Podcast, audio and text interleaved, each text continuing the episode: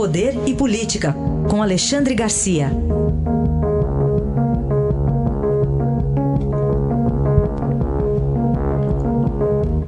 Alexandre, bom dia. Bom dia, Raíssa. Bom dia, Carolina. Bom dia. Alexandre, a Câmara e o Senado, do seu ponto de vista, estão, estão produtivas aí nesse período eleitoral e pandêmico também, com sessões por vídeo? Pois é, incrível. Isso foi uma descoberta da, da Gazeta do Povo lá de Curitiba, né? Foram, fizeram um levantamento e descobriram que, comparando com anos anteriores, com períodos pré-eleitorais, que esse ano foi de maior produção. Né? Por quê? Porque fica mais fácil a, o, a presença digital de deputados e senadores, a participação em debates, participação em votações. Né?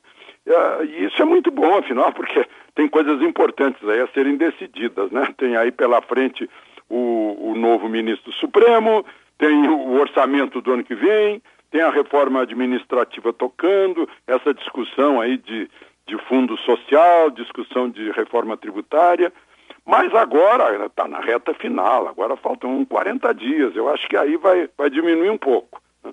Mas, de um modo geral, foi surpresa isso, né? que mesmo com pandemia, é, vão descobrir que o, a produtividade aumenta é, com, com o mundo digital. Aliás, muitos de nós estamos é, descobrindo isso, né? que a gente está trabalhando muito mais e produzindo muito mais, graças aos meios digitais que estão nos poupando de perder tempo no trânsito, no aeroporto, no carro, no avião.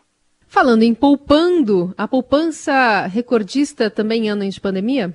Então, é outra surpresa. O mês de setembro foi o melhor mês de toda a história da poupança, na relação depósitos e retiradas. Houve um saldo pró-depósito de 13 bilhões e 200 milhões agora no mês de setembro.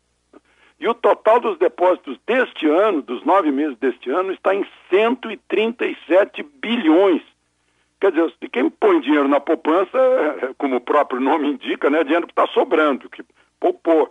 Então, é, o que a gente está sentindo é que o brasileiro não se dobrou diante dessa, dessa pandemia, continuou tocando a vida né? e, inclusive, obtendo números como esse da poupança, que são excepcionais.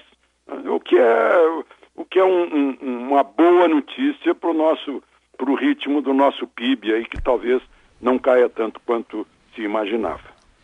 Este foi Alexandre Garcia, que volta amanhã ao Jornal Dourado. Obrigado, até amanhã. Até amanhã.